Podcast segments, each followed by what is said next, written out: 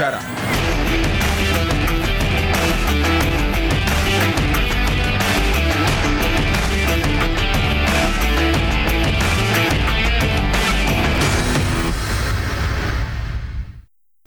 Štartovacia čiara vám prináša coworkingový priestor HubHub.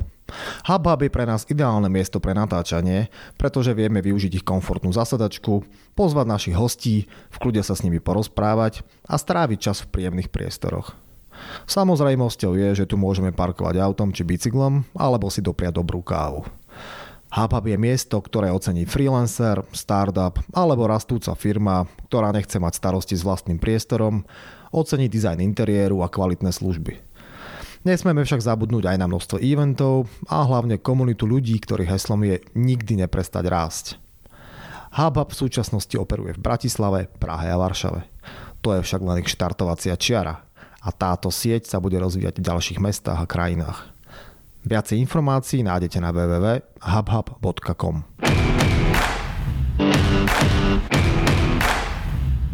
Ak hľadáte dovolenkovú destináciu na Slovensku, máme pre vás tip.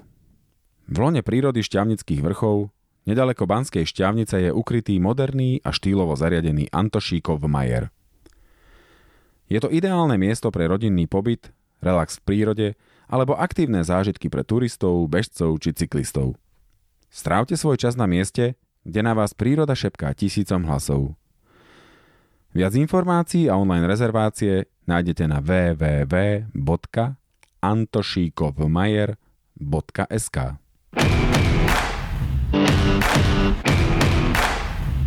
Milí poslucháči, e, vítajte s nami opäť pri ďalšej epizóde podcastu Štartovacia čiara.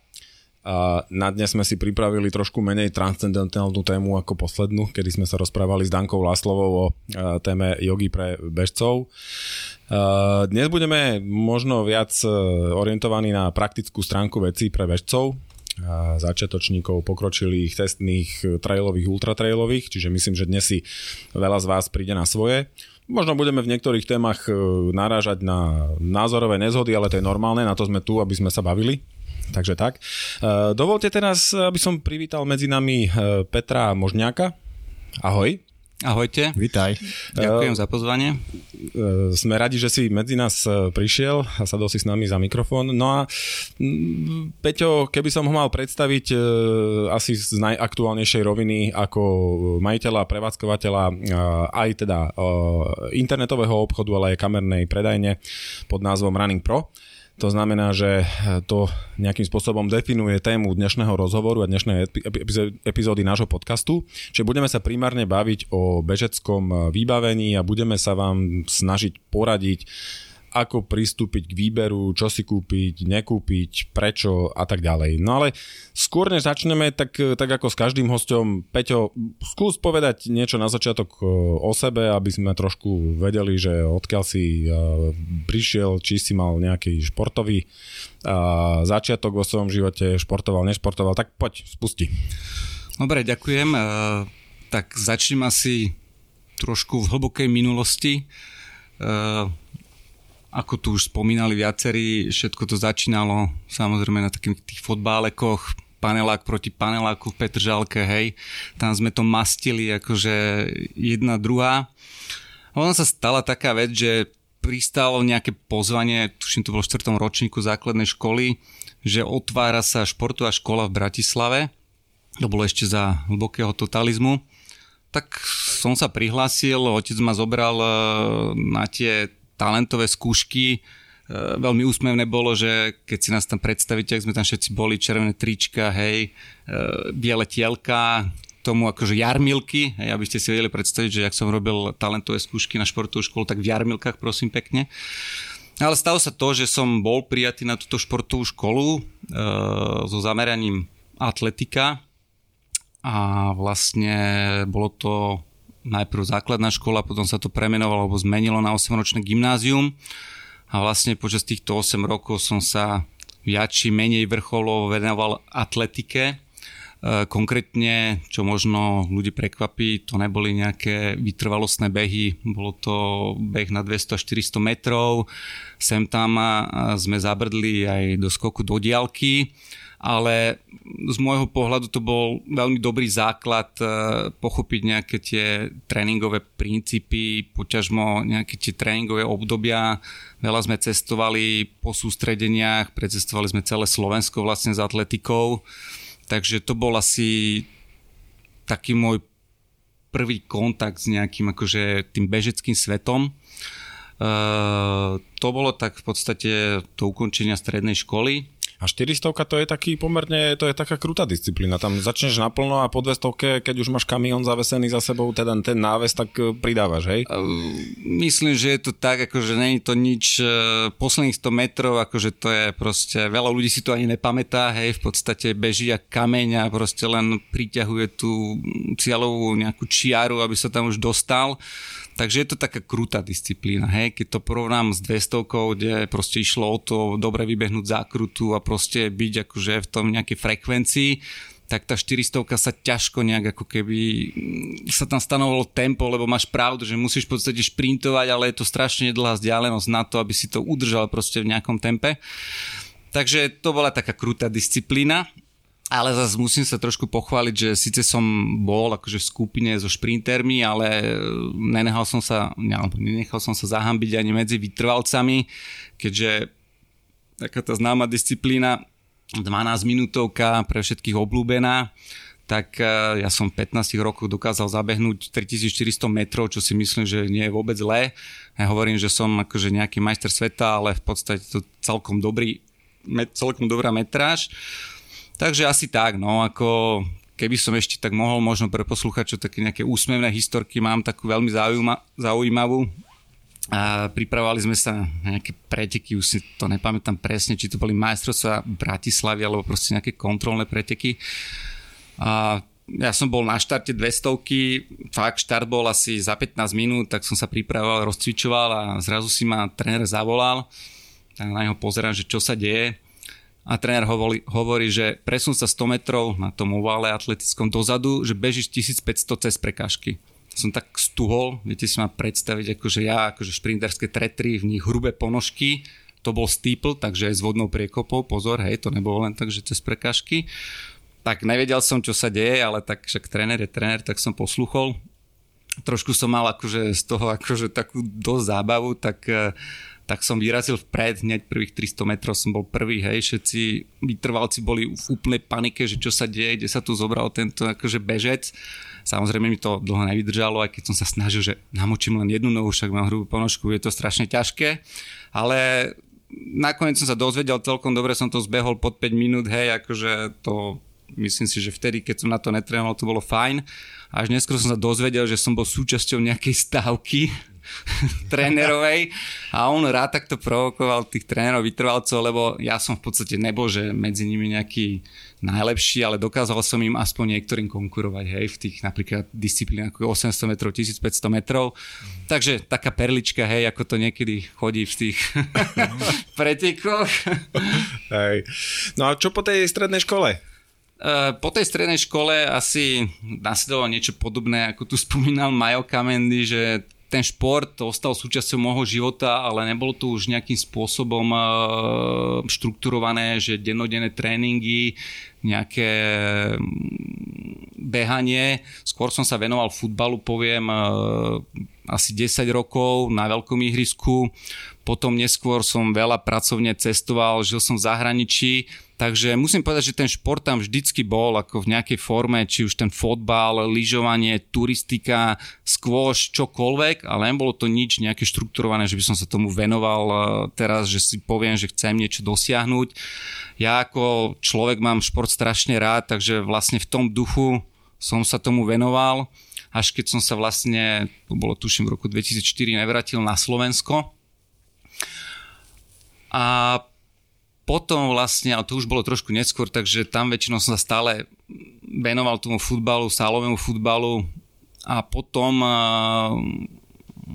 neviem, či to už nie, také opakovanie sa trošku, ale tiež to bolo predmetom stávky, som sa začal venovať triatlonu a chcel som ma proste, aby som dokázal absolvovať Ironmana, čo sa mi nakoniec nepodarilo, poviem neskôr. Takže som sa začal venovať triatlonu. Veľké plus toho bolo, že som v podstate trošku zistil, ako trénujú napríklad plavci, čo proste pre mňa to bolo absolútne neskutočné, akože skočiť do vody a plávať nejakého kraula 50 metrov, hej, to som skoro nevydržal podľa toho, jak to oni plávali. Takže aspoň trošku som pričuchol eh, k tej vode, k tomu bajku. Eh, tam som si urobil v tom čase licenciu prvej triedy triatlonového tréningu, je to tá najnižšia licencia ale zase akože je to veľmi podobné ako pri tom behu, hej, ten tréning, uh, sú to tri disciplíny, ale myslím, že tá kostra je veľmi podobná. Potom sa stala taká vec, že v podstate pri tom tréningu som sa zranil a bol som na operácii kolena. Samozrejme po operácii človek, čo, čo nerobí, má kopec času, nemôže trénovať, proste nemôže sa venovať tomu športu tak uh, som si vymyslel taký projekt uh, s tým, že ja som dlhé roky bol v korporáciách a vedel som zrovna v tom roku, keď som sa zranil, že budem končiť v jednej korporácii na pozícii. A tak som si vymyslel projekt uh, bežeckého obchodu, tam som si to nejakým spôsobom začal naháňať, zisťovať si všetky veci a v podstate tak vzniklo Running Pro. Hej. Vzniklo to v roku 2014 v mojej hlave Spustilo sa to oficiálne 1. januára v roku 2015. Zo začiatku, vlastne už od začiatku to bolo síce hlavne e-shop, ale mal som aj malú kamennú predajňu po Dunajských biskupiciach. Niekto si ešte možno bude pamätať, to boli fakt začiatky dalo by sa o tom veľa rozprávať, proste predajná plocha 20 m štvorcových, úplne akože malý kamrlík. No ale teraz sme v roku 2019 a predajňu už máme väčšiu. Myslím, že už sme celkom aj e, v nejakom povedomí tej bežeckej verejnosti. A no, snažíme sa robiť čo najviac. No. Ty si teda ďalší zo skupiny ľudí, ktorí sa pohybovali svoj profesionálny život v korporáciách, ale stále mali niekde na boku nejaké svoje veci, ktoré ich, ktoré ich bavili, nejaké svoje sny a tebe sa ho podarilo zrealizovať my stretávame kopu ľudí, ktorí nám dávajú ako keby spätnú väzbu na náš, na náš podcast v tom zmysle, že sa im páči, že vidia, že existujú ľudia, ktorým sa podaril ako keby ten, ten skok z toho štandardného korporátneho šlapania po rebríčku do niečoho, čo ich naozaj baví. Nie každému sa to podarí, takisto ani tvoje začiatky program neboli úplne ľahké, tak povedz, ako sa ty na to pozeráš? Čo potrebuje mať človek na to, aby dokázal takýmto spôsobom vybočiť z toho štandardu a povedať si, OK, toto je môj sen, chcem na to ísť. Je to ako v prvom rade máš veľkú pravdu. Ako poznám veľa ľudí, ktorí proste držia v hlave nejaký svoj sen a, a nevedia v podstate ho uskutočniť. A ja si myslím, že za to môže trošku aj tá doba, hej, žijeme strašne rýchlu dobu, e, kopec informácií, ľudia proste nie sú schopní vybočiť z toho stereotypu, ale ja si myslím, že základ je to, aby človek e, mal vybudovanú, keď do niečoho chce investovať a chce si robiť niečo sám, musí mať ad jedna musí mať presne v hlave, čo chce. Neexistuje, že on nevie, že si len vymyslí, že možno by toto šlo. Musí mať absolútne presnú predstavu, čo chce a kde to bude smerovať. A dva, mal by mať e, nejaké finančné zázemie v dnešnej dobe, lebo každý máme nejaké rodiny, nejaké záväzky, povinnosti, keď sa človek tomu úplne nechce otočiť chrbtom, tak v podstate musí mať nejaké finančné zázemie, aby prežil tie začiatky tie začiatky sú strašne ťažké. Tie prvé 1-2 roky to proste bez, bez nejakej tej rezervy je strašne ťažké podľa mňa dosiahnuť, lebo príde tlak z rodiny, potrebujeme samozrejme šatiť, živiť deti, dávať ich do školy, neviem čo, dovolenky jedno s druhým. Takže to je druhá vec, hej, nejaké to finančné zázemie. A tretia vec, ja si myslím, že je to hlavne dôvera v to, čo robíš, lebo každý sme nejaký a každý sme iný. Ja nehovorím, že jeden je horší, druhý lepší, ale každý by sme to urobili ináč. Keby ty si bol na mojom mieste, urobíš to určite ináč. Každý by to robil potom po tej svojej ceste, jak ja hovorím. Ja som si vybral nejakú cestu, verím v ňu a proste snažíme sa, aby to dopadlo dobre, hej. A čo najlepšie samozrejme pre bežcov a pre nás my sme veľmi radi, že tvoj sen vyšiel, pretože teraz môžeme chodiť k tebe do predajne a nechať si poradiť, eh, keď, keď si niečo kupujeme. Sám som toho živým príkladom, že a, a všetkým to môžem aj odporučiť, že prísť k vám do predajne není taký ten klasický, klasická návšteva obchodu, dobrý deň, prosím si tenisky, tu máte jedny, druhé, tretie, ale že naozaj ty máš veľa skúseností, máš veľa feedbacku od tých ľudí, o tom sa dneska budeme rozprávať, čiže to je pre mňa tá pridaná hodnota toho kamenného obchodu u vás, že viem získať rady, ktoré by som bez, bez tej návštevy a bez stretnutia sa s tebou vidieť, že keď dojde človek k vám, tak je vidieť, že ten obchod vedie niekto, kto to myslí naozaj vážne a že ho to baví. Hej. Čiže to je podľa mňa tá, tá najväčšia, najväčšia pridaná hodnota. Takže super, ďalší človek, ktorý si žije svoj sen, takže myslím, že pozitíva, pozitíva tu už máme okrem teda toho obchodu, ty ale stále máš aj nejaké aktivity, ktoré sa, ktoré sa týkajú športu, napríklad organizácie nejakých, nejakých podujatí. Ty myslím teraz konkrétne Šťavnický trail, ktorý, ktorý je, ktorého si spoluorganizátorom. Povedz nám možno niečo o tom, lebo nie je to akcia zatiaľ s veľmi veľkou históriou, však ak sa nemilím. Prečo ste sa do toho pustili a povedz nám špeciálne, prečo zrovna Šťavnica? Je to taký príbeh bežcov, piatich bežcov, kamarátov, ktorí sa poznajú povedzme z profesionálneho prostredia, z nejakej svojej e, bežeckej kariéry. A musím povedať, že to vzniklo veľmi spontánne, keďže jeden z nás v podstate pôsobil ako keby v šťavnických vrchoch a buď sme chodili za ním ho navštevovať, alebo sme spolu behávali v šťavnických vrchoch. Vzniklo to úplne, chalani sedia na pive a povedia si, však tu není žiadny bežecký pretek, tak poďme to zorganizovať. Tak poviem tak, jak je, tak sme si povedali takto a na druhý rok sme urobili v podstate e, nultý ročník, hej, kde sme mali jednu trať, e, nemali sme od toho žiadne očakávania, povedali sme si, že to vyskúšame, uvidíme. Ja myslím, že sa to celkom chytilo my nemáme ambíciu z toho robiť e, nejaký veľký pretek, skôr chceme dať e, ľuďom možnosť, aby si v tej šťavnici prebehli tie vrchy, aby mali tam proste tú atmosféru, keď tam dojde do 300 ľudí, my budeme úplne spokojní. Zatiaľ musím zaklopať, nám dvakrát vyšlo parádne počasie, takže v podstate sme obidva ročníky doplňovali občestovačky, lebo bolo tak teplo, že tí ľudia tam v tých kopcoch umierali, tak sme sa snažili im výjsť v ústrety. Takže tak, no, tak e, šťavnica bola vyslovené preto, že sme chodevali tam za tým kamarátom, ne, nehľadajte za tým niečo, že tam máme detka, babku, proste sme si povedali, tam nám trošičku chýbal taký ten pretek e, trailový v tých vrchoch, takže sme to urobili a zatiaľ si myslím, že je to celkom fajn. Opravma, keď sa milím, to sa bavíme, e, v zásade onedlho bude toto podujatie. Myslím si, že niekedy v polke... Týždne, pol... Za dva týždne, za dva mesiace. No, v polke apríla však. Dobre, tak to môžete považovať aj za pozvánku?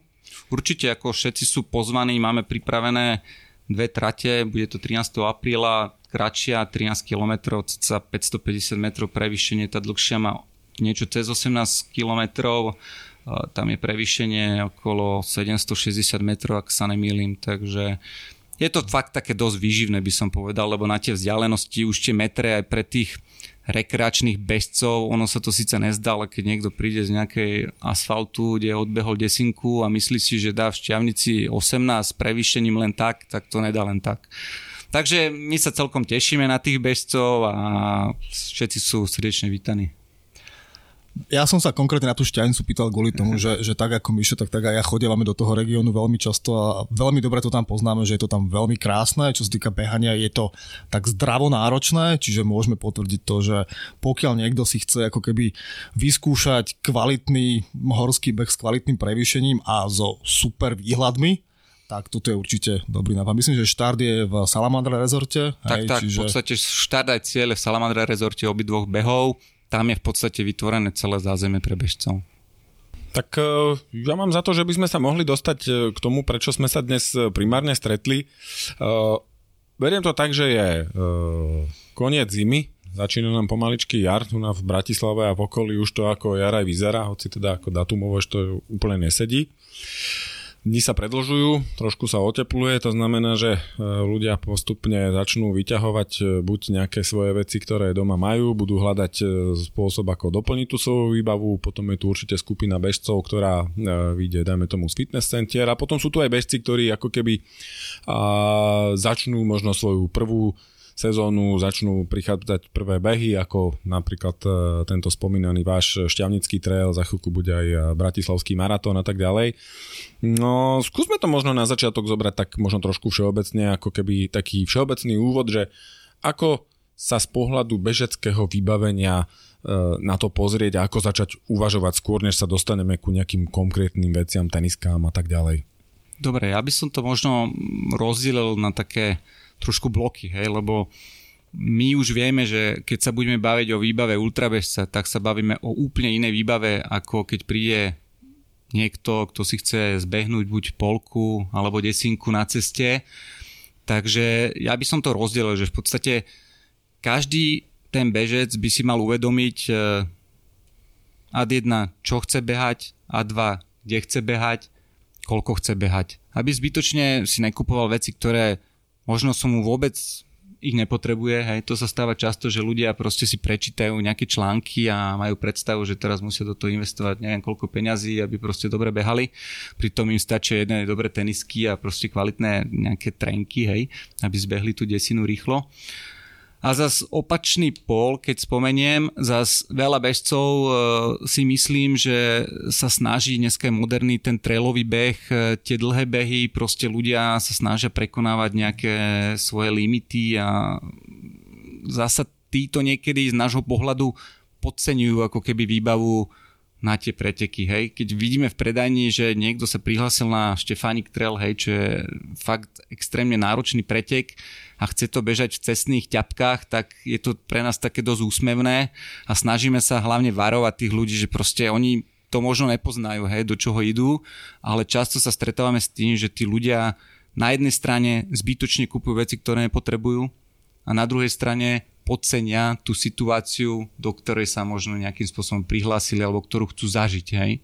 Takže, takže my sa snažíme na obchode samozrejme obslúžiť aj toho začiatočníka, aj toho skúseného bežca, ale každý si myslím má trošičku iné potreby.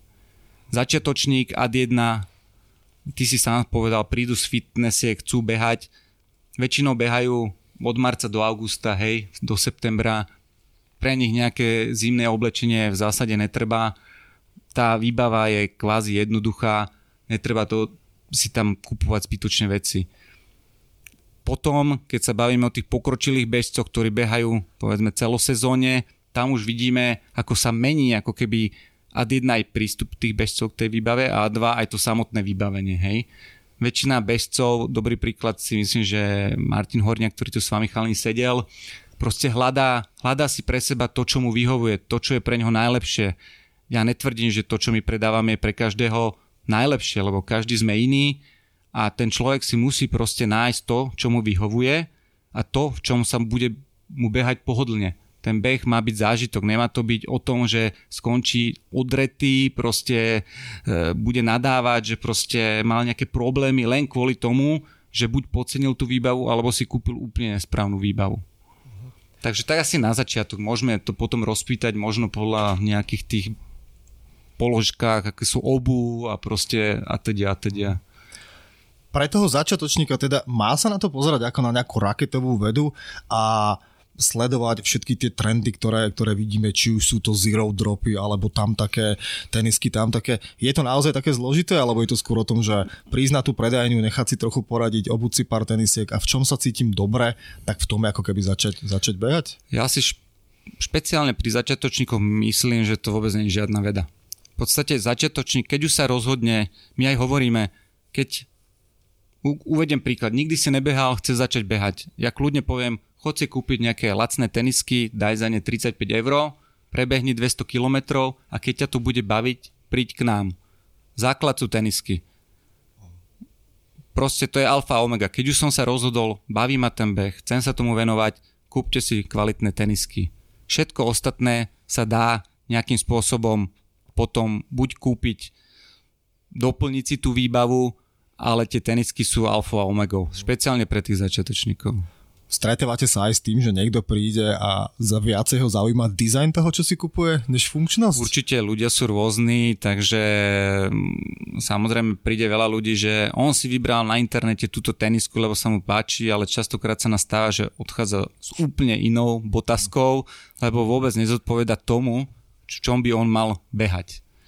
A potom nežné pohlavie, samozrejme tam si myslím, že to je tak poloautomatické, my si stále robíme na obchode srandu, že to je taký sociálny výskum, hej, že proste 80% dnešného pohľavia si vyberá podľa farby, ale je to pravda, no, lebo je to tak, hej.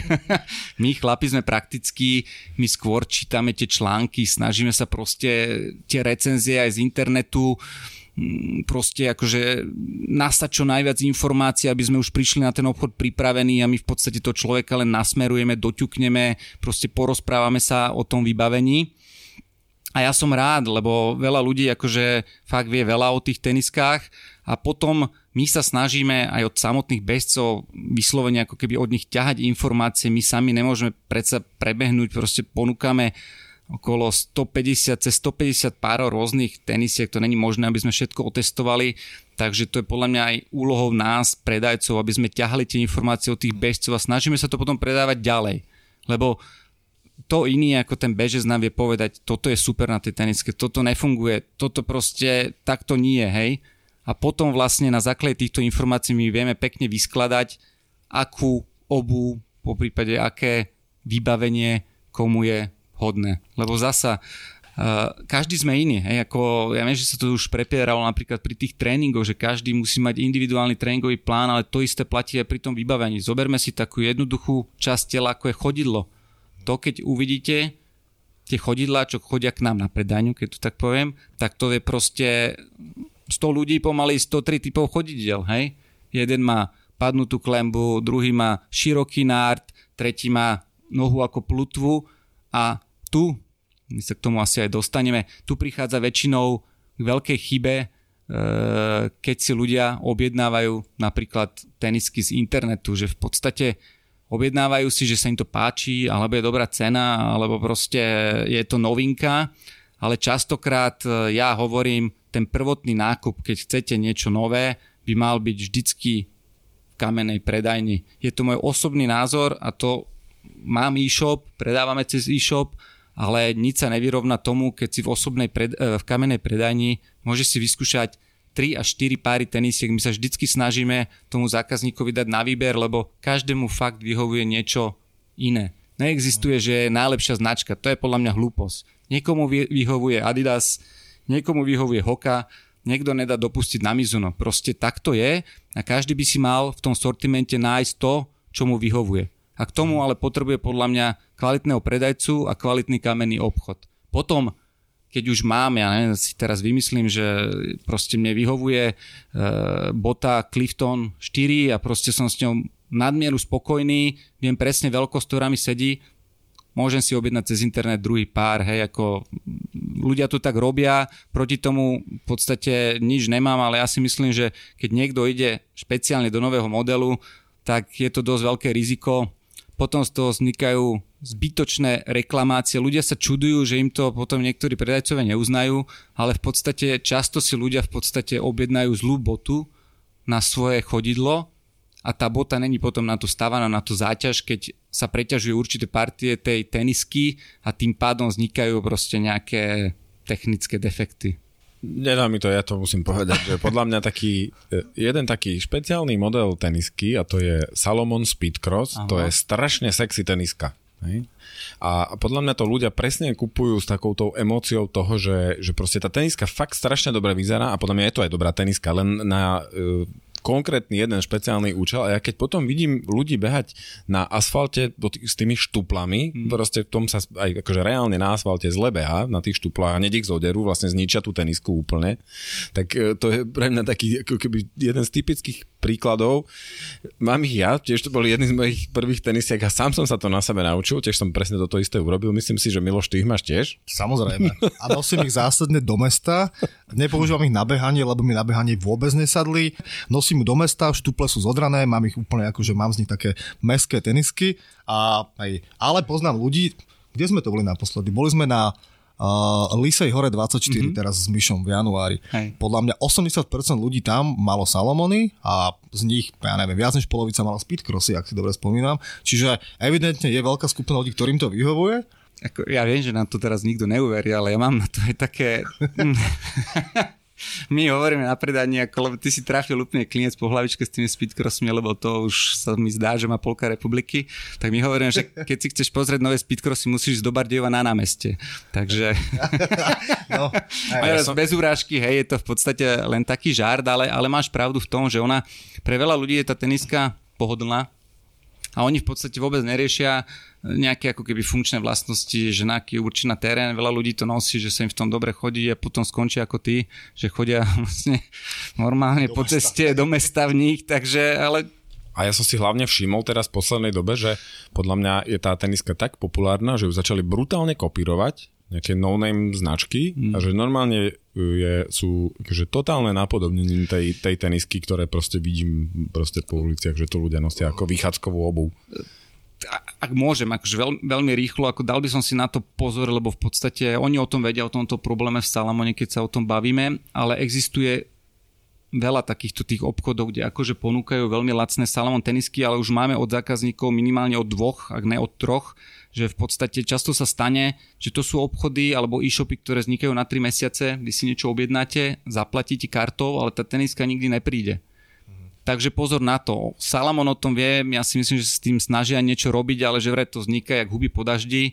Ako ja osobne sa priznám, že ja to moc nesledujem. Keby som mal sledovať každý e-shop, čo vznikne, tak to si tu môžem rovno hodiť slučku. Takže to je skôr tak možno pre, kto nás počúva a si myslí, že dostane dobrý deal za 30 eur na nejakom zahraničnom čínskom e-shope, tak e, pozor na to.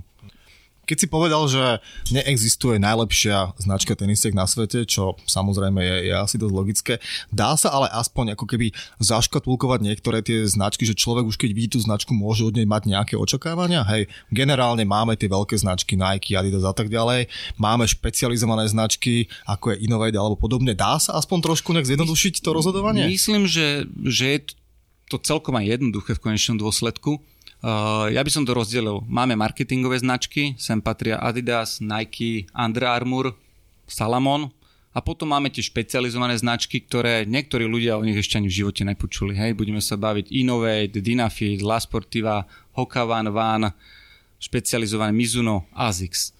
A potom v podstate, keď si všimnete, chalani, možno, že ste zachytili v tých špecializovaných značkách, ako keď si zoberieme robia sa tzv. county tenisiek na tých veľkých podujatiach, ako je Ironman, ako je eh, UTMB, tak tam v podstate tie značky si sami počítajú, že čo má kto obuté, hej, a podľa toho sa nejakým potom sledujú tie trendy vo vývoji a podľa toho vieme aspoň povedať, že v súčasnosti ktorá značka je ako obľúbená medzi povedzme triatlonistami, medzi ultrabežcami.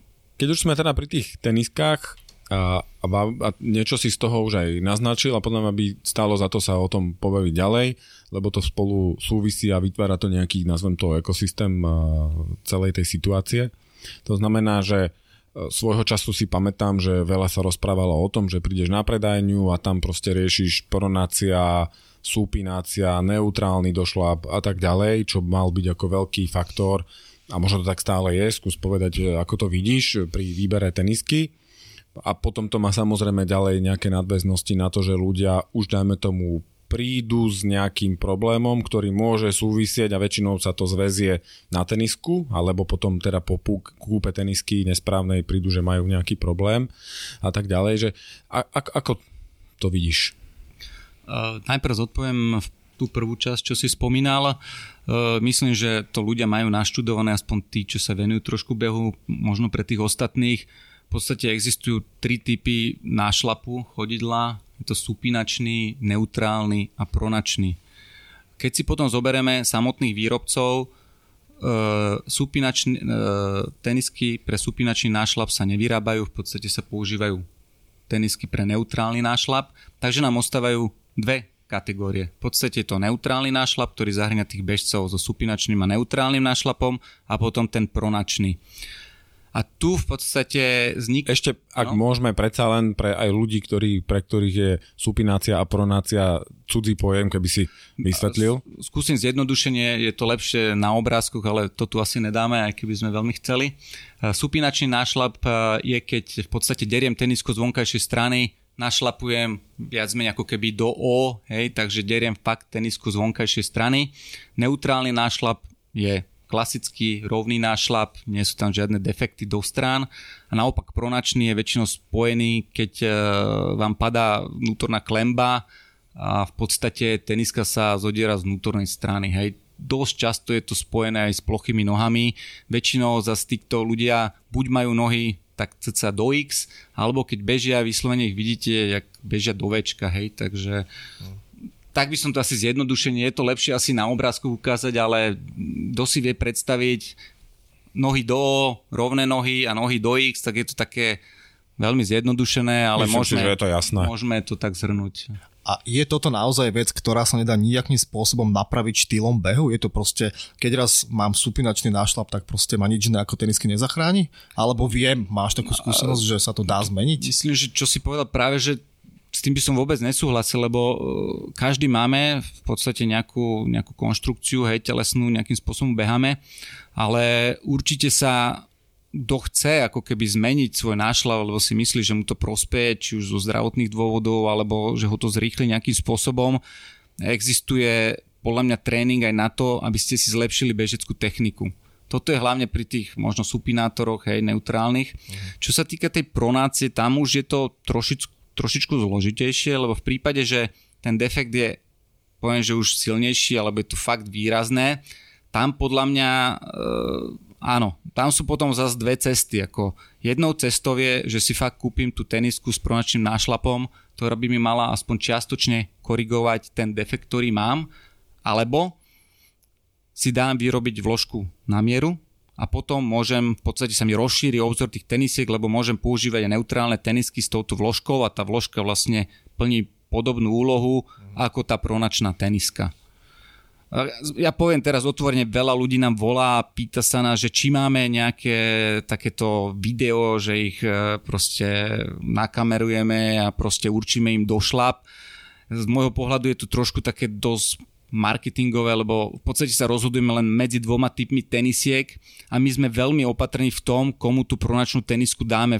Fakt tam musí byť ten defekt viditeľný, my si toho človeka necháme prebehnúť pred predajňou, aj kolegynka a ja myslím, že máme dostatočné skúsenosti bežecké dlhoročné, že už tam vidíme, že proste je tam nejaký, ako keby nejaký defekt a vieme to posúdiť. Potom ale prípada to, keby som sa vrátim k tvojej otázke, vlastne prichádzajú tie veci, že ty, my predáme nejakú tenisku, hej, s našou najlepšou nejakou v podstate sa snažíme najviac poradiť, proste, aby ten človek bol spokojný. Nie vždycky to vyjde, ale už sa nastavujú prípady, ak si povedal ty, že človek príde, že povie, že vy ste mi predali nesprávnu tenisku.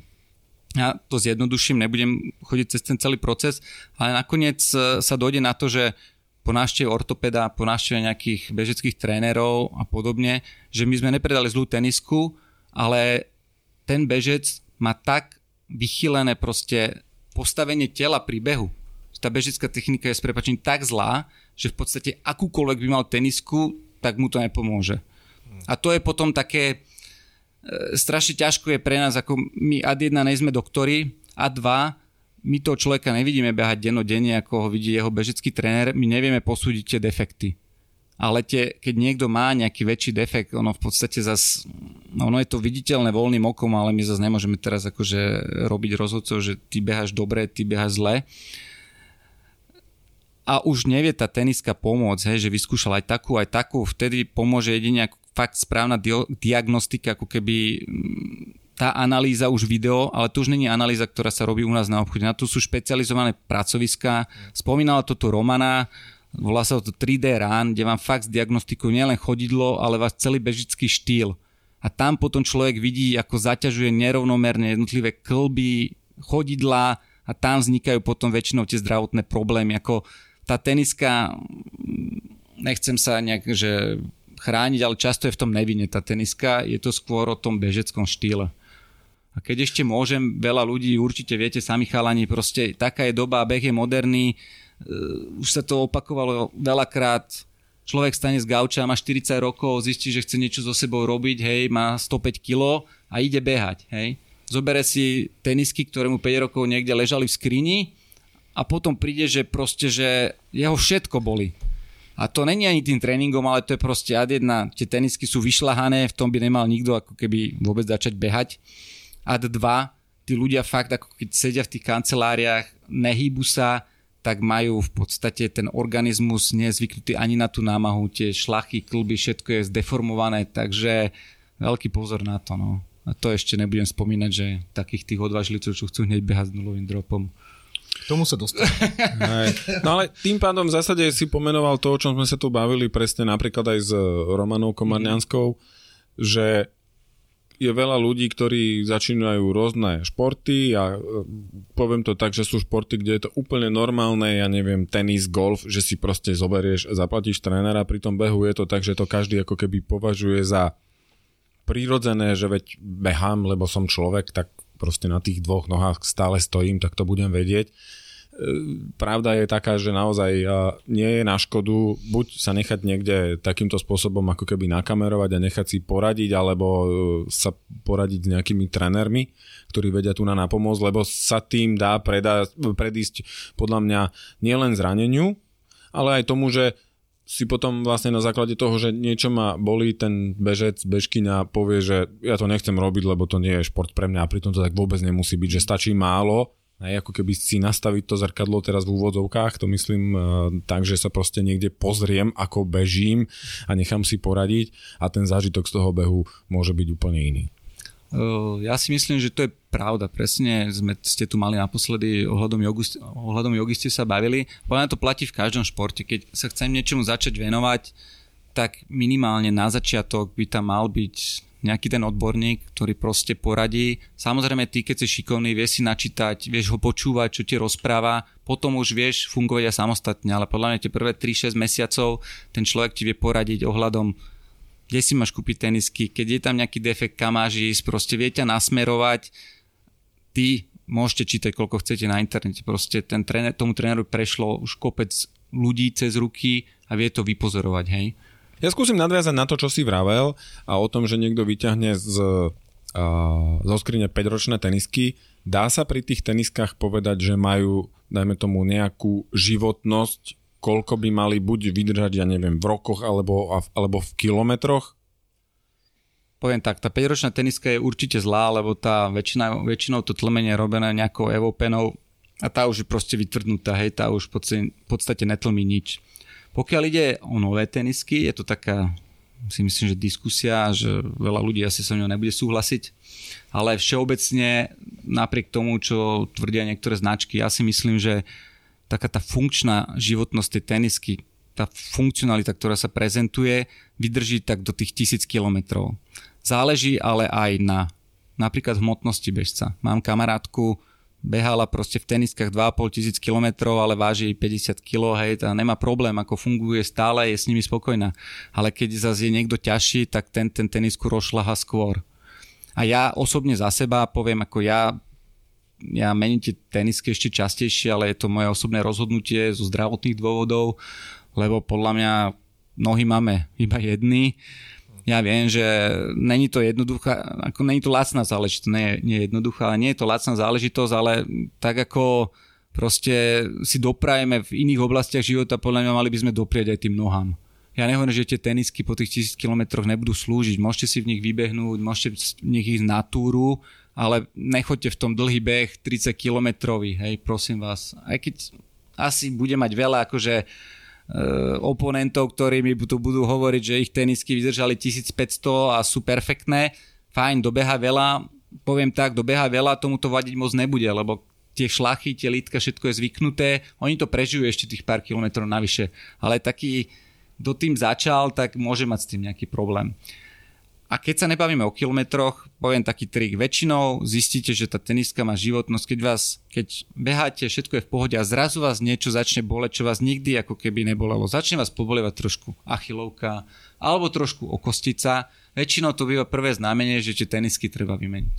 Väčšinou je to niečo, čo nie je vážne zranenie, ale cítite niekde niečo, čo predtým tam nikdy nebolo, ale zrazu je. A vtedy podľa mňa je moment, keď treba prísť do toho obchodu, povedať, čo sa stalo, a buď vymeníte tenisky, alebo mali sme aj taký príklad, chalanisko došiel, chcel vymeniť tenisky, lebo ho volili pety, ale my už v podstate poznáme tých príbehov toľko, že v podstate mu žiadna nová teniska, ani sme mu žiadnu nepredali. Povedali sme, máš zápal plantárne fascie, proste je to najhoršie bežické zranenie, aké existuje, musíš sa liečiť, tebe žiadna teniska nepomôže. Chceli schudák akože polmaratón ČSOB a bohužiaľ, ako keď sa nechce úplne odpraviť, odrovnať, tak, e, tak sa musí liečiť. Hmm. Keď sme sa bavili o tých teniskách a o životnosti, mňa by zaujímalo, či sa tým teniskám dá nejakou starostlivosťou správnou napomôcť, aby vydržali viac, respektíve čím sa im dá uškodiť, že nevydržia? Tak, to je taká ďalšia zaujímavá téma. E, prvá vec, čo vám každý povie, hlavne ich neprať v pračke. Keď e, predajca zistí, že sú prané v pračke, vy prídete s reklamáciou, tak vám to nikto neuzná. Ako určite sa dá nejakou starostlivosťou, keď sú úplne zapraskaná od blata, tak by sa zišlo ich proste vlažnou vodou, umyť, handričkou, mydlom, žiadna aviváž, žiadne práce prášky, proste mydlo, vlažná voda, hadica, hej, klasika, nehať to vysušiť, nejaký papier do nich, aby sa rýchlejšie vyschli. A oni by v podstate mali fungovať. Ale tu zase poviem inú vec. Existuje, existuje, no, je to zase také nepísané pravidlo, koľko beháš mesačne kilometrov. My hovoríme, keď beháš e, mesačne 100 kilometrov, stačí ti jeden pár tenisiek. Keď beháš 200 kilometrov, mal by si mať dva páry tenisiek. Vysvetlím prečo. Tá teniska sa nejakým spôsobom namáha, hej, ten materiál a keď beháš každý deň, proste 200 km to už fakt akože beháš 5 krát týždenne, 4-5 krát týždeň minimálne a tá teniska si tiež potrebuje v úvodzovkách trošičku oddychnúť, preto sa hovorí, že keď už je tých 200 km, je dobré mať dve tenisky, trošku aj to chodidlo sa ponamáha ináč, lebo každá tá teniska je iná a tie tenisky si ako v úvodzovkách trošku viac odpočinú a potom môžu mať aj dlhšiu životnosť. To si mi presne zobral, zobral moju otázku jazyka, pretože uh, ja som sa vždy snažil fungovať tak, že na každý typ terénu mať ako keby jedny tenisky, na ktoré som si zvykol. Faktom je to, že som lenivý hľadať nové značky, alebo teda chodiť do obchodu a riešiť to, ale čiže mám jedny cestné tenisky a v nich stále behám, ale to, čo hovoríš, dáva absolútny zmysel, je, že mať ako keby dvoje. Keď sa rýchlo vrátim späť, chcel som tu zafrajeriť, že mám staré Essexy Gel Kayana, ktoré už majú viac ako 2,5 tisíca kilometrov a stále v nich behám, lebo ich mám strašne rád, ale keď si začal s tým, že keď ťa začne niečo boleť, tak som si uvedomil, že niečo ma začalo boleť, čo ma nebolelo, takže pravdepodobne, pravdepodobne asi uh, už ich dám na, na väčší odpočinok a prídem sa k vám pozrieť a kúpim si nové cestné tenisky, takže ďakujem za radu. K tomu by som ešte mal takú jednu vec, tiež je to také zábavné, ale teraz skôr pre tých bežcov, čo už akože behajú veľa, majú doma poviem od 5 do 20 plus párov tenisiek a nevedia sa ich zbaviť, podľa mňa najlepšie je tie tenisky vyhodiť do koša. Poviem prečo, lebo každý si ich neháva, že však ešte na chatu budú dobré, ešte na túru budú dobré. Okolo domu. Okolo domu, hej, na bicykel budú výborné, hej, a potom človek ich tam vidí, ja, tým, to sú moje miláčiky. Proste, ešte sa pôjdem v nich prebehnúť. Aj, aj, majú 2,5 tisíc, viem, že mi už neurobia dobre, ale pôjdem sa v nich prebehnúť. Keď tam v tej policii nebudú, budú v tom koši, tak sa v nich neprebehneš a budeš behať v tom, čo ti viac ako keby pomôže, poviem ja, ja viem, že to je kruté. Je to kruté, ale teda OK, priznávam, že milé moje SX, ktoré sú teraz v aute, už sa asi nedožijete ďalšieho mesiaca, lebo si ma presvedčil, že sa s nimi musím rozlúčiť. Som myslel, že ďalšieho večera. ne, ne, ne, ešte sa na ne dvakrát pozrieme, potom, potom ich vyhodím. Hej, hej, hej, budúci týždeň ti volám. Že... no dobre, a my sme, my sme sa dotkli aj témy a môžeme sa teraz o tom porozprávať viac do hĺbky veľké tlmenie, minimalistické topánky, alebo teda tenisky bežecké. Hmm. To je tiež veľká téma. Prípadne, Bare, barefoot. Hej. Ja... Najväčší nepriatelia teba ako predajcu tenisiek, tí, čo behajú na boso. Hej. Uh, Predpokladám, že tých nemáš rád, hej? Myslím, že takto by som to vôbec nevnímal. Ja skôr by som zareagoval na tú hĺbku témy, lebo to je fakt téma, kde by sme tu mohli sedieť, rozplývať sa, dokazovať si. Ale pravdou je úplne jednoduchá vec. E, niekde som to čítal, že ešte nikto nikde nedokázal, ktoré tenisky škodia viac a ktoré menej. Ja si zasa myslím, že je to individuálne. Niekomu vyhovuje viac tlmená teniska, e, beha veľa kilometrov, po tvrdom povrchu, nemá s tým žiadne problémy, prečo nie? Tí, ktorí sa chcú venovať, ako ty hovoríš, vôbec to nie sú, že nulový drop, nie sú to nepriatelia, nepriatelia sú iba voči sebe, voči sebe tí, ktorí prídu na ten nulový drop nepripravení. Ja som myslel tých, čo behajú úplne bez tenisiek, hej, tak, že, že tí k tebe ani neprídu. No tak do Mexika ďaleko, ale... uh, to, to je v pohode, akože poznám, mám aj kamarátov, ktorí behajú na boso. Ale skúsme ten nulový drop dokončiť, to je zaujímavá Tomu téma. Tomu nulovému dropu, ako fakt, e, ja si myslím, že je to dobrá vec. Povedzme ešte, čo to je. Nulový drop je v podstate, keď výška pety a výška špičky je v takej istej výške. To znamená, že rozdiel medzi postavením špičky a pety v tej teniske je ako na boso, to znamená, že je to úplne v rovnakej hladine. Uh, viem, že to bolo veľký boom barefootového behania, uh, keď som ja vlastne začínal s obchodom a ja si myslím, že je to dobrá vec, ale nie pre každého. Uh, barefoot behať môže niekto, kto sa k tomu prepracuje a tiež si nemyslím, že môže v tom behať úplne všetko, až keď má fakt natrénované. Je to proste celý proces a ja si myslím, že niekto, kto dneska beha v nejakých ASICSoch, ktoré majú 12-kový drop a chce behať nulový drop, tak keď sa tomu bude poctivo a s rozumom venovať, tak za 3 roky môže behať v podstate v barefootoch. Ale nebude to za 6 týždňov ani za pol roka. Proste k tomu sa treba postupne prepracovať. Dneska sme predali na obchode tenisky s nulovým dropom. Pýtal som sa chalana, ale on sa tiež dopracoval sa k tomu, beha v tom, nemá problém, dokáže zbehnúť proste 50 km v barefootoch ale tiež to nejakú chvíľu trvá. Ten, ten koncept podľa mňa je výborný, však všetci tvrdia, tak sme sa narodili, tak by sme mali behať. No len no, od malička proste chodíme v botách, ktoré majú nejaký ten drop, nemajú nulový drop, takže to naše telo na to absolútne není prispôsobené a preto hovorím, že ten proces je dlhý, lebo je to ako tréning. Tréning je čo? V podstate je to prispôsobovania sa tela na záťaž. Takisto prispôsobujeme tie šlachy, svaly na to, že ten drop je iný, na aký sme boli doteraz zvyknutí. To je ešte ďalšia vec, ktorá potom je teda tiež podľa mňa v takých modných trendoch, aj keď toto podľa mňa prišlo hlavne z, z turistiky a tenisky z membránov a bez membrány. Hej? Som nepremokavé, lebo proste mám také turistické. E, ja mám na to nejaký svoj názor, ktorý je, že bez, ale skús tvoj povedať a skúsenosti. Ja mám na to taký istý názor, ale viem to celkom akože aj popísať tú výhodu alebo nevýhodu tej membranovej tenisky. A jedna, dobre si povedal, prišlo to z turistiky a prečo? Ten turista v podstate e, tá intenzita záťaže pri turistike je úplne iná ako pri behu. Pri behu je intenzita záťaže o mnoho vyššia, telo sa o mnoho viac prekrvuje, je v o mnoho zahriatejšom stave. Turista chodí po horách, fotí si, ide si na pivko, tá bota je vysoká. Z môjho pohľadu membránová teniska e, slúži pre bežca dovtedy, dokým sa nejakým spôsobom do nej nedostane voda. To, že je membránová, neznamená, že tá voda sa tam nedostane. Stačí, keď šlupnete do 15 cm vláky, mláky, tá voda sa tam dostane a už nevíde von. V tú ranu beháte celý beh, ktorý ešte máte zbehnúť, nebodaj sa vám to stane pri trickovom behu na 10 km, tak pôjdete 20 km s mokrou studenou nohou a máte drahú membránovú tenisku.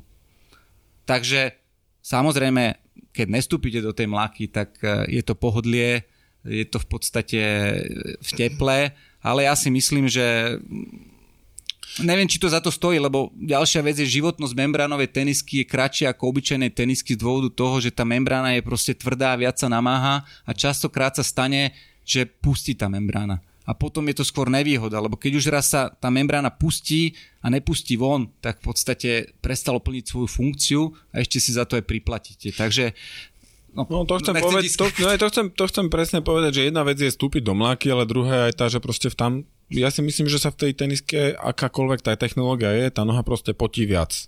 To určite. Hej, a tá vlhkosť tam v podstate aj bez vstúpenia do mláky ako keby e, narastá a potom to samozrejme môže mať dopad na otlaky a tak ďalej a to je ako veľmi nepríjemná vec. E, dobre, veľmi dobre si mi pripomenul otlaky. Tú ránu, jak je mokrá a teplá tá teniska, tak tá ponožka v podstate začína robiť otlaky v tej Goretexovej e, obuvi, čo je ďalší taký akože bod z môjho pohľadu trošku proti, hej. Nehovorím, ale zase je to v tom prípade, že ak sa stane tá vec, že sa dostane voda donútra, lebo tá ponožka ostane mokrá, ona proste tá voda nejde von a potom tie otlaky vznikajú, proste to je raz, dva. Toto môžem úplne potvrdiť, to čo teraz hovoríš. Spred dvoch týždňov práve šťavnické vrchy, pol metra snehu, do toho pršalo, sneh sa topil. La Sportiva Tempesta GTX, super, mám Goratexové topánky a tak ďalej. A to už si proste nepomôžeš, keď tá voda ti tam raz nateče v tom polmetrovom snehu, nedá sa, ale úplne potvrdzujem to, čo hovoríš. Jak sa ti tam raz dostane, už nevieš odtiaľ dostať von. Čiže bežíš a cítiš, ako sa ti prelieva pol litra vody v tej topánke, ktorú odtiaľ nevieš dostať, nechceš sa vyzúvať, lebo sa ponáhľaš samozrejme domov, čiže sa to celé obráti proti tebe, dojdeš s ľadovou vodou v teniskách po dvoch hodinách, otlaky máš totálne, čiže áno, potvrdzujem na vlastnej koži, zažil som to, že Goratex je asi dobrá vec, ale má svoje limity, ktoré proste sa prekonať nedajú. Hej. Tak, keď môžem ešte doplniť, e, zasa sa vrátim ináč k Martinovi, teraz je to dobrý príklad, že som ho spomínal predtým, že, že vymýšľa všelijaké veci v tej výbave, Martin Horniak, uh-huh. tak vlastne on prišiel k nám aj do obchodu, že či nemáme nepremokavé ponožky. A vlastne toto je možno spôsob, ako riešiť keď je teniska mokrá a chce mať človek viac pohodlia. Hovorím, že to je jedna z možností, hej. Ja sa spýtam úplne laicky, existuje niečo ako nepremokové ponožky? Existuje. Fakt? Toto je. Mi, mikroténový sáčok. Hej, hej, hej, my, my ich osobne nepredávame, ale tiež akože je to také na zamyslenie samozrejme, čo som, ak som dobre odsledoval nejaký Maťo Facebookový profil, tak bol s nimi veľmi spokojný, takže kľudne sa treba obrátiť zasa to je to, čo my sa snažíme. Snažíme sa od tých bežcov proste, oni majú viac rozumu ako my v konečnom dôsledku. Je ich veľa, skúšajú veľa vecí, my proste nedokážeme presiahnuť celý ten objem tej výbavy, ale takto keď s nimi komunikujeme, snažíme sa čo najviac proste akože, aby nám aj poradili, čo by viac očakávali, čo im chýba na obchode, tak vlastne sa snažíme aj ten sortiment všetko prispôsobiť tomu, aby sme vedeli obslúžiť čo najväčší mm-hmm. záber tých bežcov, hej, či ide o začiatočníka, bežca na asfalt, či to je ultrač, proste, či to je barefootový bežec, samozrejme nemôžeme mať všetko, ale snažíme sa proste, aby sme každému vedeli proste výjsť v ústrety. Mm-hmm. A to bolo len tak na Margo s tými ponožkami. Hej, ja osobne poviem, ja si dám merinovú ponožku, premokavú botu a bežím kade ľahšie. Možno ešte, keby sme sa na chvíľku vrátili späť k tým rôznym typom nôh, a teda versus, versus typov tenisiek. Pronácia, supinácia, mm-hmm. to je asi vec, ktorú pozná väčšina ľudí, ale sú ďalšie, povedzme, už také nuancy toho celého, ako je široká šlapa, úzka šlapa, plus, ja neviem, výška prihlavku a tak ďalej. A na to aj nejako reagujú nejaké značky tenisík. Mm. Vieš nejak veľmi zľahka zase dať nejaké intro ľuďom, ktorí hovoríme si, čo chceme, aj ten úplný začiatočník si ten research na tom internete nakoniec urobí, tak nech ho aspoň vieme nasmerovať, že toto je tá problematika. Hej? Asi poviem takú tú najbežnejšiu problematiku z toho súdka, čo si spomínala, to je široké chodidlo. V mieste priečnej klemby hlavne. E, ja si osobne myslím, že ľudia sa moc nestarajú o svoje chodidla, tak tie priečné klemby padajú tým, jak behajú tie proste objemy kilometrov a tým pádom sa im nezväčšuje noha, ale v podstate, ak padne tá klemba, tak sa rozšíri. A toto je asi taký najbežnejší problém. My si stále robíme srandu, že prídu tí širokoplutví a proste chudáci niektorí si nemajú čo na seba obuť. Takže my už poznáme, ktoré tie modely tých tenisiek sú na širších kopitách, alebo sa vyslovene robia vo verzii tzv. white po anglicky ako široký a tam v podstate není nikdy záruka samozrejme, že to bude dostatočne široké, ale už je tam dobrá pravdepodobnosť, že to tomu človeku sadne. A to je dobrý príklad aj toho, jak si človek so širokým chodidlom objedná nejakú tenisku z internetu, potom nej behá, rozšlapejú väčšinou z vonkajšej strany a chce ju reklamovať. Hej. A veľa potom výrobcov na to reaguje spôsobom, že bola teniska nesprávne vybratá a majú pravdu. Lebo keď vám noha ako keby presahuje cez taký ten prírodzený obvod tenisky, ona by sa vôbec nemala tomu dotyčnému predať. My sa to aj na obchode v podstate hovoríme, že keď to presahuje to nesprávne vybraná teniska, radšej ju nepredáme, je to trošku proti nám, ale nechcem si robiť potom problémy, že ten človek za rok dojde a bude reklamovať tenisku, lebo proste si vybral zlú tenisku úzku na jeho nohu. A potom zase máme druhý taký, ako keby druhú skupinu tých ľudí, ktorí kompenzujú šírku dĺžkou tenisky a to tiež není úplne ideálne. E, veľa bežcov napríklad, ktorý používa značku Salamon, oni sú relatívne tie salamóny robené na úzkých kopitách a potom ľudia si kupujú proste zbytočne až moc veľké, si dávajú toho fóra na tú tenisku, len aby im to na šírku sadlo. A to tiež si myslím, že je trošku zbytočné. Stačilo by proste vyskúšať možno trošku iný typ obuvy, aby nemali potom zase tam centimetr, centimetr a pol len preto, aby im to sedelo na šírku. Tá šírka je dosť taký akože element, s ktorým sa stretávame, musím povedať, že dennodenne. Čo tí, ktorí majú haluxy na nohe, sú nejaké špecifické tenisky na toto, alebo ako toto vôbec adresovať? No, to je v podstate taký istý problém, hej, lebo ten halux eh, proste trčí, a nerobia sa na halux nejaké tenisky. V tom prípade jedine proste vyberať modely, ktoré sú na tých širokých kopitách. Tam asi nič iné nepomôže. Operácia kolegyňa Mala je veľmi bolestivá, takže to nedoporučujem ako hneď prvotné riešenie, ale určite sa nájdú modely, ktoré sú proste na širších kopitách a dá sa s tým nejakým spôsobom prežiť. Lebo minimálne turistické boty som videl, že sa robia aj ako keby v takej haluxovej verzii, ale to je skôr kvôli tomu, lebo je to z tvrdej kože, takže proste musia to tam oni na to nachystať. No. Hej. Pri tých Pešti teniskách... na to ešte zatiaľ nezareagovali. OK, takže keď počúva nejaký inovátor, tak hej, našli, hej, sme niž, môže, našli sme niž na trhu. Niž na trhu môže niečo také spustiť. Okrem toho, že, že mali sme tu veľkú módu znižovania dropu, ktorá ináč, by the way, neviem, jak pokračuje, či stále, sa, stále je to také módne alebo nie, vidíš aj ty teraz nejaké vlny, ktoré možno sú marketingové, možno sú naozaj oprávnené. Napríklad teraz Innovate vyšiel s tým, že nová rada toho ročná už používa grafén, ktorý, ak si dobre spomínam, by mal zvýšiť životnosť tenisky, ak sa nemýlim. Takže aké nové trendy vidíme a nakoľko ty vidíš ich, ich, ich oprávnenie alebo relevantnosť pre bežca? Zareagujem najprv na tú prvú časť a to sa týkalo tých trendov, čo sa týka dropov. Ja by som to trošičku zjednodušil ako väčšinou chodí k nám proste fakt akože široké spektrum bežcov, tých začiatočníkov po fakt uh, ultrabežcov ako je Majo Kamendy. A ja by som to povedal tak, že tí ľudia, ktorí behajú výkonnostne, nebehajú úplne rekreačne, behajú viac a lepšie zdra- z- zvládajú tie nižšie dropy. Poviem, kto sa vyslovene nechce venovať barefootu, lebo je to v podstate minorita tých bežcov, tak uh, taká tá výkonnostná verzia je od tých 4 do 8 mm, tam spadá veľká väčšina tých výkonnostných bežcov. Osmičkový drop sa zvláda aj na tých ultrabehoch, ja si myslím, že to je celkom fajn. A potom skôr tí rekreační bežci, tým viac vyhovuje ten vyšší drop, hej, väčšina beha cez petu, proste tam potom sa bavíme o tých dropoch už vyšších 9+, plus, ale ja si skôr myslím, že napríklad taký výkonnostný bežeč sa už väčšinou nevie vrátiť tým vyšším dropom, hej ako väčšinou je to tak, že keď niekto sa tomu behu začne venovať, začína od tých vyšších dropov a postupne sa prepracuje k tej kategórii 4 až 8, kde sa nejakým spôsobom zastabilizuje a tieto tenisky mu vyhovujú. Uh-huh. Druhá časť otázky, grafen, nejaké nové trendy. Uh, grafen je uvidíme, hej, ako neviem ešte sám, ako na to zodpovedne odpovedať, lebo predáva sa to krátko, tie tenisky.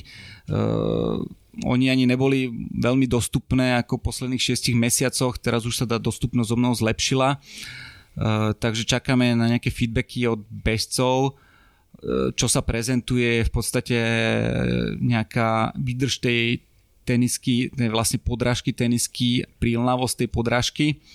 Na toto by som zareagoval aj tak, akože je to značka Innovate, ako ja si myslím, že veľmi obľúbená, špeciálne v Čechách a na Slovensku značka trelových bežcov. Uh, poviem úplne zjednodušene, je to síce fajn, ale povedzme si otvorene, keď behám v Innovatoch, vždycky, keď v tom behám aj 1500 km, prvý odíde z vršok, tá podrážka proste vydrží aj bez grafénu tých 1500 km, takže mm, z môjho pohľadu toto není až taký dobrý marketingový ťah, lebo proste treba, aby ten zvršok ako keby vydržal. Robia sa aj s tým grafenovým kevlarovým zvrškom, takže tam už potom tá životnosť by mala fakt stúpať. Takže uvidíme, čo na to tá prílnavosť. Hej. Tá podľa mňa bude rozhodujúca, či to fakt zlepší ako keby tie vlastnosti v ťažkých terénoch, nejakej žule, alebo proste fakt v ťažkých technických terénoch. Lebo tá samotná životnosť, ja si myslím, že ten zvršok vždycky odíde skôr ako tá podrážka. Takže tam ten argument pre mňa je taký dosť slabý. Uh-huh. A trendy, no, trendy máme všelijaké, no, je to veľa, to by sme tu mohli asi sedieť ktoré farby, ktoré farby teraz idú? Aj, áno, áno. Túto sezónu, akú farbu si hey, hey, No, dobre, tak e, ja ešte možno, že mám takú jednu kategóriu, že sa čoraz tak e, častejšie stretávam vo svojom okolí s tou otázkou, že no dobre, tak ja nechcem ani čistú cestnú, ani čistú trailovú a hľadám nejakú akože taký ten mix, že, že behám aj po ceste, ale vybehnem aj, aj do prírody, aj počas toho jedného behu. A Dá sa na to nejak zareagovať? Je taká teniska? Taký, o, taký ten určite, mix? Možno, že skôr sa vrátim ako keby okrok späť a poviem, že ak si spomínal tenisku môžeme rozdeliť na nejakú cestnú, nejakú trailovú a potom vlastne prichádza táto dovozniknutá kategória, ktorá je v podstate na trhu nejaké možno 3-4 roky. Po anglicky sa tomu hovorí, hovorí all terrain, preklade to znamená, že na všetky terény. E, tá teniska podľa mňa je veľmi dobrá aj pre začiatočníkov, lebo veľa rekreačných bežcov v podstate beha po ceste, beha v lese, po parkoch, chodí na dovolenku niekam, kde si chce zabehať, ale aj po ceste, aj v horách. A tá teniska sa vyznačuje tým, že v podstate podrážka sa na tej ceste tak strašne e, neničí, ako keby to bola tá čistá trailová, ako ten speedcross napríklad, ako si spomínal. Aj, aj. A naopak v tom teréne podrží. Nehovorím, že to má taký grip, ako keď kupujeme trelovú tenisku, ktorá je špecificky určená na nejaký druh terénu a proste vieme, že sa pripravujeme, ja neviem, Lavaredo, tak proste viem, akú tenisku na to chcem. Ale tá teniska vlastne pekne splní ten účel aj v tom ťažšom teréne. Určite to nie je teniska do nejakých náročných terénov alebo nejakých Spartanov a táto kategória myslím, že fakt akože je docela akože in Nemecku v roku tuším 2016 alebo 17, nechcem klamať, e, v podstate model Challenger e, od hoky sa stal najpredávanejšou teniskou ako keby v celom Nemecku a to je proste trh niekoľkonásobne väčší od slovenského. A ja myslím, že my nejsme takí iní od e, toho zbytku Európy, že tie trendy prídu aj sem, alebo sú veľmi podobné. Aj tá krajina, máme krásne hory, takže myslím, že veľa ľudí proste ocení, že keď nemôže vybehnúť z domu, že sadnú do auta, niekam sa previesť tu na Kamzi, keď spomína, keď by sme sa bavili o Bratislave, ale vybehne z domu, tak si to proste odbeha po tej ceste a cez ten víkend si ide zabehnúť do lesa a nepotrebuje dvoje tenisiek, jedny trailové, jedny cestné. Takže asi tak. Vieš odporúčiť aj nejakú, nejaký iný model, okrem teda Hoka Challenger, ktorý by si ľuďom to, to bolo spomenuté len kvôli tomu, že to bolo najpredávanejšia mm. teniska. V podstate u nás, keď poviem, tak je tu určite model Trail Talon, ktorý sa vyrába v dvoch verziách dropov, jeden s nižším 4 mm, druhý s vyšším 8 mm. Potom napríklad e, od Salamonu sú to, je to model Sense Ride, to sú také asi najpredávanejšie modely. Mm-hmm pre tých ťažších bežcov potom ešte Hoka robí špeciálny model Stinson ATR. Dobre, keď sme teda pri tých konkrétnych typoch, tak čo ty vidíš z tohto modelového roku, čo máte na predanie, alebo čo prichádza na trh, že sú zaujímavé modely z akéhokoľvek dôvodu, ktoré by si ľuďom odporúčil? Zasa tých modelov je veľa, ale akože môj favorit e, tohto ročný úplná novinka je z dielne Hoka Van Van.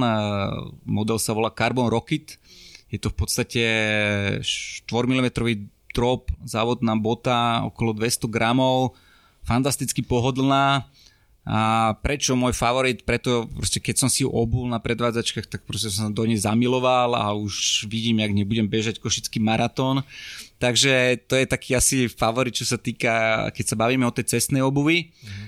Čo sa týka, povedzme, do trelu, aby sme to trošičku od, eh, oddelili, tak eh, zaujímavé modely, v podstate novinky prichádza z dielne Innovate uh, Rocklight práve s tou grafenovou podrážkou, už aj tie klasické modely Rocklight 290 a 305 takže to sú zaujímavé také univerzálne trailové modely. Určite fanúšikovia značky Hoka Van Van budú chcieť vyskúšať už je to síce pol roka na trhu, ale Mafate Evo to sú proste akože s, karbonov, s karbonovým zvrškom, vybrám podrážka, odľahčené zasa na ultra pretekové boty, po prípade nový Speed Goat 3. Pokiaľ sa bavíme ešte o nejakých iných značkách e, z dielne Salamonu, tam máme nejaké nové Sense Pro modely do trailu, z La Sportivy tam nebolo veľa noviniek, ale tam tie modely sú také, by som povedal, väčšie, oni sú stále dobré, hej, oni to moc neobmieniajú. Bushido, Akasha, proste je to strašne veľa a je to môj osobný názor, ja hovorím, že každý si musí vybrať to svoje, každý máme to chodidlo iné, každý chce ísť proste nejaké iné preteky alebo behať nejaký iný terén. Proste treba fakt mi toho, a keď príde na predajňu ten človek, snažíme sa ho vyspovedať fakt, čo beha, ne? Napríklad niečo chce behať, lebo veľa ľudí niečo chce, ale v podstate treba sa odraziť od toho, čo robí, lebo je veľmi malá pravdepodobnosť, že ten človek to nejak rapidne zmení, my už to máme odpozorované. Takže fakt si treba, ale úprimne si povedať, čo chcem behať, ako chcem behať a ja verím, že vždycky nejakú tú správnu tenisku nájdeme na ten daný beh. Ja by som chcel vílu v Karibiku. Zajtra. Si na, si na nesprávne. To ešte, máš, to ešte máš čo bežať. to je beh na dlhú trať. No dobre, venujeme sa stále uh, teniskám a to z jedného jasného dôvodu, že proste bežec a nohy, to je to najdôležitejšie. Tak uh, skúsme od uh, teniskiek prejsť asi ku druhej najdôležitejšej veci, čo sa týka starostlivosti o nohy a to sú ponožky. Keď vieš nož trošku zorientovať tiež tých možností tam je x, materiály, e, nazvem to tak e, technické, versus možno bavlna, versus e, merino a tak ďalej, možno ešte niečo iné. No, ešte asi to pri tých ponožkách není až také komplikované. ja by som Nepremokavé to... ponožky. No, to, to by sme sa asi mali inde opýtať. S tým nemám skúsenosti. Ale k tým ponožkám, ja to skôr delím na takú kategóriu, že tenisky tréningové, tenisky na preteky. Mm. Uh, také tie tréningové tenisky, ja osobne si myslím, mala by to byť funkčná teniska. Pono, ponožka. Ponožka, pardon, áno. Už sme pri ponožkách, že áno. Mala by to byť funkčná ponožka, ktorá obsahuje funkčné materiály, nejaká kombinácia, proste polyamid, elastán, môže tam byť aj bavlna, hej, dokým je to kombinované s nejakými funkčnými vlastnosťami. Uh, môže byť jemne kompresná a potom na tie preteky by človek možno mal obetovať nejaké tie peniaze a kúpiť si niečo kvalitnejšie, hej, či už nejakú kompresnú ponožku alebo proste niečo, čo mu fakt akože sadne, ale treba to testovať, lebo zasa aj tie teni, uh, tenisky, ponožky, je to také, že prídu aj ľudia, že chcú nejaký konkrétny typ ponožky, my ho nemáme na predajni, takže každý si zasa nájde tú svoju značku, ja to mám, pre mňa je to úplne jednoduché. Na tréning Innovate, na preteky kompresport, takže asi tak, no. Čo je to kompresná ponožka? Kompresná ponožka je taká, ako je kompresný návlek. Ja si myslím, že už ste sa tu o kompresii bavili nie raz. To je naša uh, Tá kompresia nesmie byť zase nejaká extrémna, hej. Tá teniska musí proste držať dobre v tej topánke, nemala by sa tam hýbať, Komprespro napríklad robí také tie s tými guličkami, veľa ľudí sa na to pýta, že prečo sú tam tie guličky, je to hlavne kvôli tomu, aby tá, to, tá ponožka v tej bote nebehala, aby tam neprišlo k treniu a nevznikali nejaké otlaky nejaké podobné veci. Uh, kompresia nie je podmienkou pri tej ponožke, ale máme vyskúšané modely, ktoré sú jemne kompresné a fungujú veľmi dobre. Mm-hmm. Treba riešiť aj e, výšku ponožky? Možno aj vo vzťahu k počasiu, k dĺžke behu? Či to neviem, chrániť členok napríklad s tou ponožkou trochu? Poviem tak, ako v lete veľká väčšina dnešného pohľavia preferuje nízke ponožky kvôli tomu, že si to dajú iba proste do bodky, tá ponožka v podstate nie je ani vidno. Na tú cestu to v zásade stačí na leto, na tú zimu je to individuálne, buď taká tá nadčlenková alebo potom vysoká. Do terélu by som neodporúčal úplne tie nízke ponožky z toho dôvodu, že ad 1, keď vám tam náhodou niečo zapadne, tak to sa môžete rovno vyzúvať a vytrepávať, akože nejaký kúsok kamienka, listy alebo čokoľvek. Ad 2, častokrát sa stane, že my keď beháme v lese, buchnete si členok o koreň, o, proste o skalu, o čokoľvek, predsa len tá ponožka to trošičku podrží takže aby ste zbytočne tam neboli odreté nejaké tie členky. Veľmi obľúbené sú tie midy, to znamená ponožka na členok, to je asi najpredávanejšie.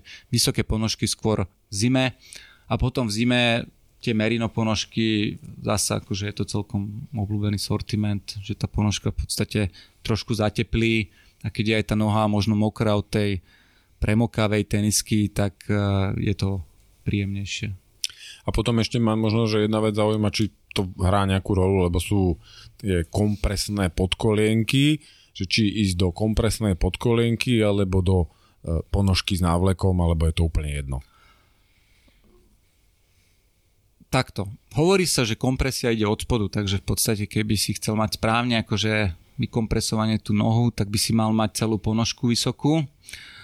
Z praktického hľadiska je zasa lepší návlek. E, máš svoju ponožku obľúbenú, nemusíš ju meniť, v podstate ten návlek si môžeš dať potom akýkoľvek, vieš, že tá ponožka ťa nesklame.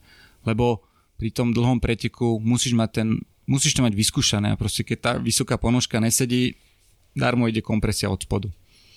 Takže je to relatívne a potom, myslím, že to Romana tiež spomínala, je otázka, že tá kompresia či áno alebo nie. E, my máme odpozorované na obchode, že nie každému tá kompresia vyhovuje. Ja si myslím, že najväčšou výhodou kompresie je, že keď už kompresné ponožky, tak keď tvrdo trénujem, aby tá regenerácia bola rýchlejšia. Ale ja neviem, či pri samotnom výkone to má až taký veľký vplyv. Veľmi dobre povedala, čo mne sa osobne páčilo Romana, keď človek niekde po ťažkom tréningu letí alebo proste sedí a vie, že nebude môcť ako keby nejakým spôsobom sa ponaťahovať alebo proste aspoň sa prejsť, tak vtedy si dať tú recovery kompresnú ponožku, vtedy to plní ten účel tej kompresie, že sa lepšie prekrvuje ten sval, takže za mňa asi toľko k tej kompresii. Mne osobne, napríklad, ja to môžem využívať, keď som v nejakom štádiu tvrdšieho tréningu, že si dám kompresnú ponožku, aby som na druhý deň nebol tak unavený, ale na preteky mne to osobne moc nesedí. Mhm.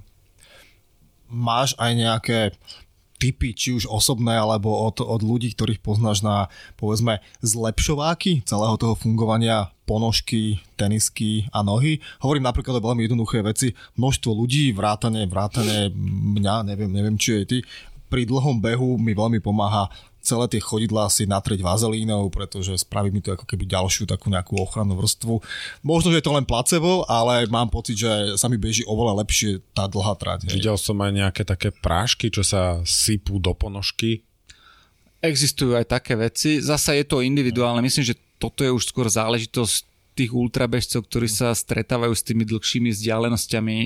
Ja No jasne, že nie na 10 km. Hey, ja si myslím, že ka, ako ja osobne to nepoužívam, lebo nemám nejaký problém s otlakmi alebo s nejakou nepohodou, takže v podstate neviem ti na to úplne zodpovedne odpovedať. Skôr si myslím, že tieto veci sa používajú na odreniny, čo sa týka podpazuši, v medzinoži. No, proste klasika pri ultrabehoch, to sú veci, hlavne keď je teplo, kde sa proste keď sa tre koža o kožu, tak vznikajú bolestivé odreniny, aj pri maratónoch to prichádza do úvahy, takže určite áno a veľa bežcov, každý má vyskúšané niečo svoje, hej, keď sa budeme baviť napríklad prelepovanie bradavej, každý to rieši nejakým iným spôsobom, niekto vazelínou, niekto e, to rieši v podstate, sú špeciálne náplaste, niekto to rieši takouto páskou, čo sa, jak sa to volá?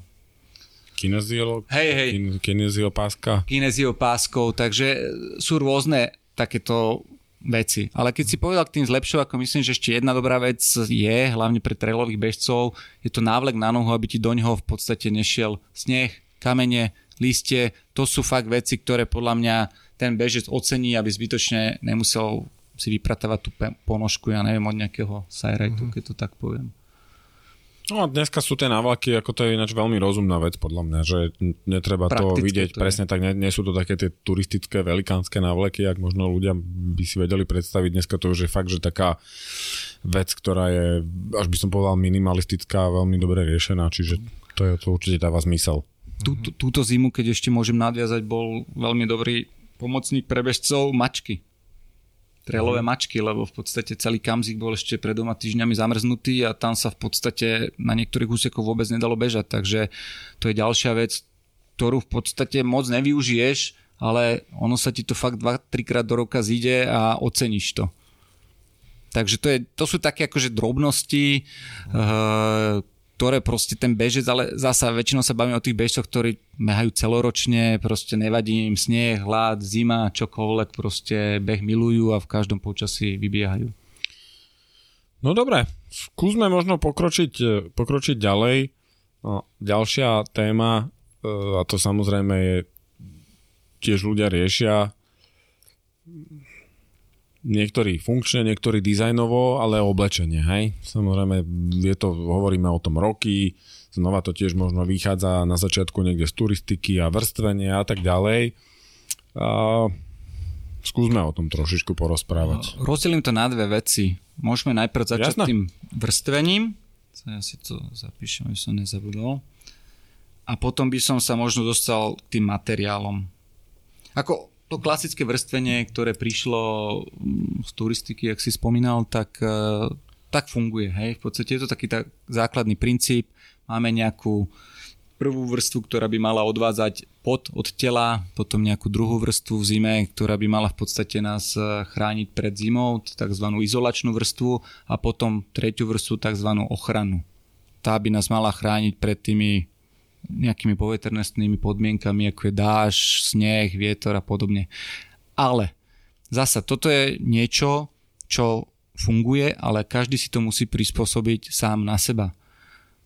Ja napríklad mám rád zimu, sú ľudia, ktorí sú, prídu zmrznutí snehuliaci k nám do predajne, ktorí sú 4 vrstvy. Takže zasa je to veľmi individuálne. Ja si na seba 3 vrstvy nedám, dokým vonku není minus 10 a nefúka vietor, lebo mi je teplo. Lebo sa mám nadmerné potenie a nepotrebujem v podstate 3 vrstvy. Uh, ďalšia vec, veľa ľudí sa zbytočne oblieka pred behom, vidia, že vonku je zima, fúka vietor, tak sa nababušia, aby im nebola zima a potom sa potia a v podstate riskujú, že akurát chytia zapal priedušik alebo niečo podobné. Takže treba zasa odpozorovať, čo komu vyhovuje, aké vrstvenie a potom akých tých materiáloch, lebo zasa každý sme iný. Ešte k tomu možno v zime, k tomu obliekaniu, to už myslím, že to tu bolo spomínané asi, že treba sa obliecť tak, aby vám bolo zima, hej, alebo ako keby bolo 10 stupňov plus, keď je na teplomeri 0, obliečte sa ako keby bolo plus 10 a po tom prvom kilometri budete vedieť, že je to fajn, hej. Takže môžeme potom prejsť rovno k tým materiálom a tu zasa je to také, je to trošku alchymia, lebo keď si zoberieme čistý polyester, 100% je to najfunkčnejší materiál, čo sa týka nejakého odvodu vlhka a potu, ale zase nie každému to vyhovuje z hľadiska, že mu to derie bradavky. Ne, nevyhovuje mu to naopak, je to proste e, taký tvrdší materiál, tak sa presúva postupne, že v tom polyestere sú zabudované nejaké vlákna, buď elastanu alebo polyamidu, ktoré sú zase naopak o mnoho príjemnejšie, ten materiál proste pekne sedí, väčšinou už je to bešvové, je to samozrejme drahšie, lebo sú to drahšie materiály, ale zasa ten odvod tej vody už nie je až na takej strašne vysokej úrovni. Vždycky je to niečo za niečo. My sa to aj snažíme akože vysvetliť tým zákazníkom, že povedz mi, čo budeš behať. Hej? Keď budeš v zime behať pri nízkej intenzite, môže tam byť e, v tom funkčnom materiáli aj trošku merina zapracovaného. Nie moc. Proste snažiť sa vykryť tú jeho potrebu, lebo každý sme iný a každý máme inú toleranciu aj voči, poviem, zime a tomu poteniu sa. V tých letných mesiacoch si myslím, že je to také jednoduchšie. Tam proste pri tých tričkách e, v podstate ide do popredia funkčnosť.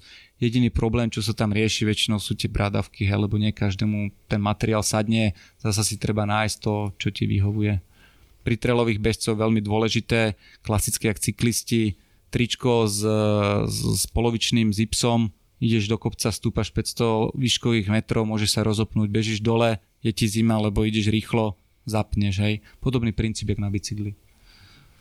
Takže to bolo tak stručne, hej, ako o tých materiáloch zasa mohli by sme sa baviť, že ktorý materiál, aké vlastnosti, asi nepoviem nič nové, keď poviem hlavne nebavlnu, hej, čistú 100%, to asi nabeh fakt nie je to ideálne keď sa posunieme, lebo samozrejme toto je téma na ďalšie 4 hodiny a určite, určite nemôžeme ísť úplne do detailov, tak potom už k takým špecifickým vecam, hej, napríklad pri tých ultrabežcoch paličky, hej, to je zase tiež téma na niekoľko hodín, ale takisto vždy je to kompromis medzi, medzi váhou, medzi cenou, medzi funkčnosťou a tak ďalej, tak možno keď povieš tak veľmi zľahka, má zmysel pre človeka, ktorý nebeha super ultra traily, brať si paličky, nemá, ak áno, zasa, akože záleží, čo bude ten človek behať. Akože keď to je jednorazový pretek, kde je prevýšenie 1000 metrov, tak to asi veľký zmysel nemá. Keď, keď chce behať tie náročnejšie preteky, proste kde sa tie prevýšenia pohybujú 2000 metrov plus a sú tam fakt prúdke kopce, tak tie paličky majú určite svoj význam. Hej? Ale kvôli jednému preteku podľa mňa je to úplne zbytočné. Ono sú aj preteky, keď človek má nabehané, že nemusí mať ani tie paličky, ale samozrejme tie paličky, poviem tak, zrychľujú do kopca, zavádzajú trošku pri zbehoch, hej, je to taká, zasa je to, vždycky je to aj pri tej výbave niečo za niečo, ono to není také jednoduché.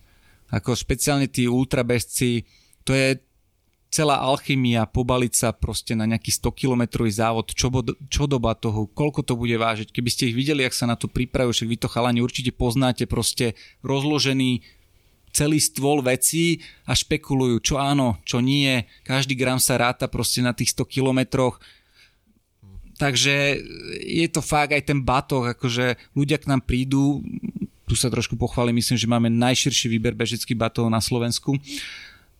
Na ten batoh dajte si aspoň 30-40 minút, to není sranda, že proste oblečem prvý batoh, čo mi sadne. Proste treba vyskúšať 2-3 modely, povedať si, čo od toho očakávam, iba hydratáciu, alebo chcem v tom mať aj bundu, alebo nebude chcem ísť nadlhšie, chcem niekde prespať, malý spacák akože treba sa o všetkom porozprávať, e, čo je gro tých aktivít, čo ten človek s tým daným materiálom bude robiť a podľa toho vyberať. Ako, ľudia vám potvrdia, že vybrali si úplne iné veci, s akými došli proste v hlave, čo mali, lebo to vyskúšali a napríklad im to vôbec nebolo. Pri tých batoch krásny príklad, veľkí chlapi, 90% batohov im nesadne, lebo proste nie sú urobené štýlom tak, aby chlap, ktorý má proste velikánske široké ramená, Peťo Juričko napríklad, aby mu to sadlo, hej, tak proste on potrebuje iný štýl batohu a my už vieme, ktoré tie batohy sú urobené tak, že proste aj tomu veľkému chlapovi to sadne. Takže, e, ako si povedal, akože teraz sme trošku zasa zabrli do tej našej obľúbenej ultra témy, ale, ale tam už je tu taká trošku alchymia.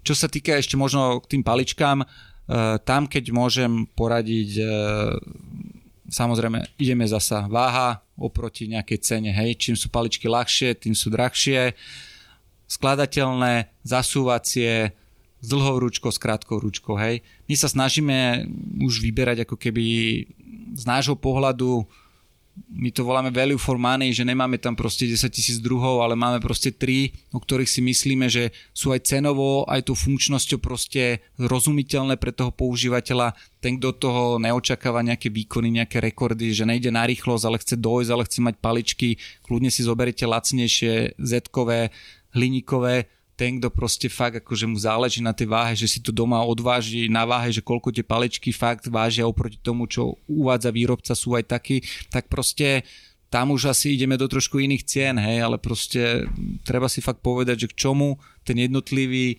e, tá jednotlivá položka toho nákupu má slúžiť, k akému účelu. Mm-hmm. A pri tých veciach ešte poviem, ako všetci, už ste to tu povedali niekoľkokrát, e, že beh nie je lacný šport, ale sú veci, ktoré vám proste vydržia 5 rokov. Keď si kúpite kvalitnú nepremkovú bundu, dokým ju niekde nerozpleskate na nejakom trni alebo na nejakých skalách, že chytíte proste niekde nejaký pád, tak tá bunda proste nemá prečo neslúžiť 5 až 10 rokov. Ja viem, že teraz to stojí neviem, 180 eur, ale ona poslúži poslúži možno niekomu inému, lebo vy to nepoužívate každý deň, môžete to požiť kamarátovi. Takže, takže tak, no.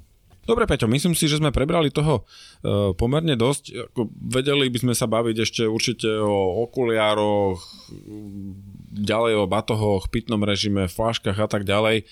Je možno ešte niečo, čo ťa napadá, že e, je dôležité, čo by sme mali teraz povedať? Ja myslím, že keď dojdete k nám na predajňu, tak sa môžeme porozprávať o všetkom. Možno ešte malá zmienka o také veci ako je čelovka, ktorá sa hodí ako cestným, také trelovým bezcom.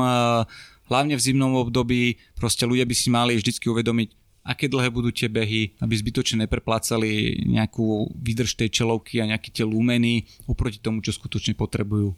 Cestní bežci to určite veľa využijú na štafetových behoch, ako je od k Dunaju, trailovi, na Štefanikovi, po prípade na nejakých hraných, po prípade večerných výbehoch. Začína byť pekne, ale stále ešte o 6 je tma, takže kto chce len trénovať, nepotrebuje proste čelovku s maximálnou výdržou, skôr môže si kúpiť ako keby lúmeny za tú výdrž. Hej. Treba to tiež aj pri tých čelovkách trošičku odsledovať, lebo to je tiež taký obľúbený sortiment. Ja si myslím, že každý do nás dneska počúval, určite musí byť už v tejto chvíli presvedčený o tom, že pokiaľ príde k vám na predajňu, tak určite sa dozvie oveľa viacej, než, než, než by čakal. Tak ako hovoríš, častokrát sa môže stať, že odíde s niečím úplne iným, než plánoval, čo je ale dobré znamenie, takže ja vo svojej osobnej skúsenosti a samozrejme množstvo bežcov na Slovensku môžeme povedať, že prísť k vám je akože vynikajúci zážitok, pretože sa dozvie človek oveľa viacej, než, než vôbec očakával. Tak skús nám teda povedať, aby sme sa dostali teda k záveru nášho dnešného stretnutia, kde vašu predajňu ľudia nájdú, ako, v akom čase ste otvorení, na aké adres nájdeme váš web? Tak v podstate kamennú predajňu máme v Bratislave, v Ružinove. Adresa je svätého Vincenta 2 lomeno C. Sme trošičku zašití za takými, medzi takými dvoma barakmi, ale máme na webe aj videjko, ako sa k nám dostanete, ako nás nájdete adresu webshopu www.runningpro.sk sme rovnako aj na Facebooku, tam to je tuším facebook.com lomitko Running Pro, ale to si už každý vyhľadá, keď si zadá do vyhľadávača. Otváracie hodiny, e, ešte to je taká zaujímavá téma možno, od 10. do 6. od pondelka do piatku soboty, nedele si nehávame pre rodiny a hovoríme, že každý má ísť behať, eh, ísť sa niekde zrelaxovať, takže v sobotu sme zatvorení, máme na to veľa dopytov ale budeme radi, keď nám napíšete a vieme sa nejakým spôsobom prispôsobiť. Vždycky sa snažíme výsť v ústrety nejakým zákazníkom. Keď hovoríš o tých víkendoch, čo plánuješ tento rok? Aké sú tvoje behy? Tak e, mám v pláne v podstate tri také keď to nazvem, že vrcholy sezóny, ja si myslím, že každý bežec, bežec by mal mať také nejaké veci, podľa ktorých upravuje ten bežecký plán a podľa toho si plánuje aj tie preteky, či už ísť tréningovo, alebo nejak naplno, alebo si vyskúšať, ako na tom je. Tým, že som v podstate po operácii, tak som začal iba teraz nedávno trénovať, ale vylosovali ma na Cortina Trail, takže to je koncom júna, tam je to 48 km, nejakých 2600 metrov, takže to je taký prvý milník, potom eh, Veľká slovenská výprava sa chystá na K24 do Slovenska, nie je to ďaleko, viem, že je tam prihlásených strašne veľa Slovákov, či už zasa na 50 alebo na stovku. No a posledný bude asi maratón v Košiciach, takže to, to sú také veci, samozrejme do toho ešte môžu prísť nejaká zoška Bratislava, čo sa podarí, hlavne aby bolo zdravie a uvidíme, ako to všetko dopadne potom nakoniec. Super, budeme ti držať palce. Veľmi pekne ďakujeme, že si nás dneska zorientovala, hlavne aj našich teda poslucháčov. myslím si, že je tu možnosť, ako sa s Peťom, respektíve jeho kolegami pobaviť buď osobne na predajni, alebo možno napísať nejaký mail, zavolať a poradiť sa ďalej. Ďakujeme, snad sa nepočujeme naposledy, vidíme sa niekde na nejakom bežeckom podujatí alebo v obchode a držíme palce, nech sa darí. Tak ďakujem pekne chalani aj za pozvanie, že sme si mohli takto pokecať. Vidieť sa vidíme a všetkým poslucháčom prajem hlavne veľa zdravia bežeckého. Ďakujeme, ja ti teda slubujem, že vyhodím svoje staré XXy a dáme na internet fotku o tom, že som to naozaj urobil. Super. By si ich naspäť nevyťahol. No. Ahoj. Ahoj. Maj sa.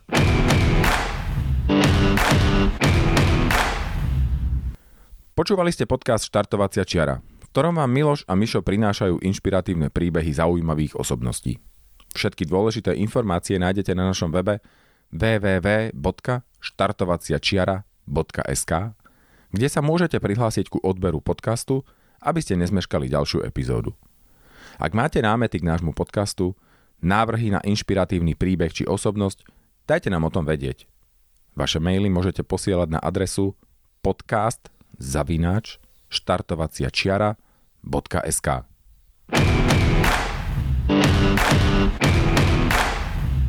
Podcast Štartovacia čiara vám prináša coworkingový priestor HubHub. HubHub je pre nás ideálne miesto pre natáčanie, pretože vieme využiť ich komfortnú zasadačku, pozvať našich hostí, v kľude sa s nimi porozprávať a stráviť čas v príjemných priestoroch. Samozrejmosťou je, že tu môžeme parkovať autom či bicyklom alebo si dopriať dobrú kávu. HubHub je miesto, ktoré ocení freelancer, startup alebo rastúca firma, ktorá nechce mať starosti s vlastným priestorom, ocení dizajn interiéru a kvalitné služby. Nesmieme však zabudnúť aj na množstvo eventov a hlavne komunitu ľudí, ktorých heslom je nikdy neprestať rásť. HubHub v súčasnosti operuje v Bratislave, Prahe a Varšave. To je však len ich štartovacia čiara a táto sieť sa bude rozvíjať v ďalších mestách a krajinách. Viacej informácií nájdete na www.hubhub.com.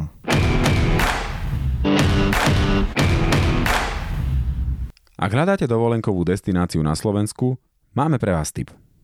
V lone prírody šťavnických vrchov, nedaleko Banskej šťavnice je ukrytý moderný a štýlovo zariadený Antošíkov Majer. Je to ideálne miesto pre rodinný pobyt, relax v prírode alebo aktívne zážitky pre turistov, bežcov či cyklistov. Strávte svoj čas na mieste, kde na vás príroda šepká tisícom hlasov. Viac informácií a online rezervácie nájdete na www.antošíkovmajer.sk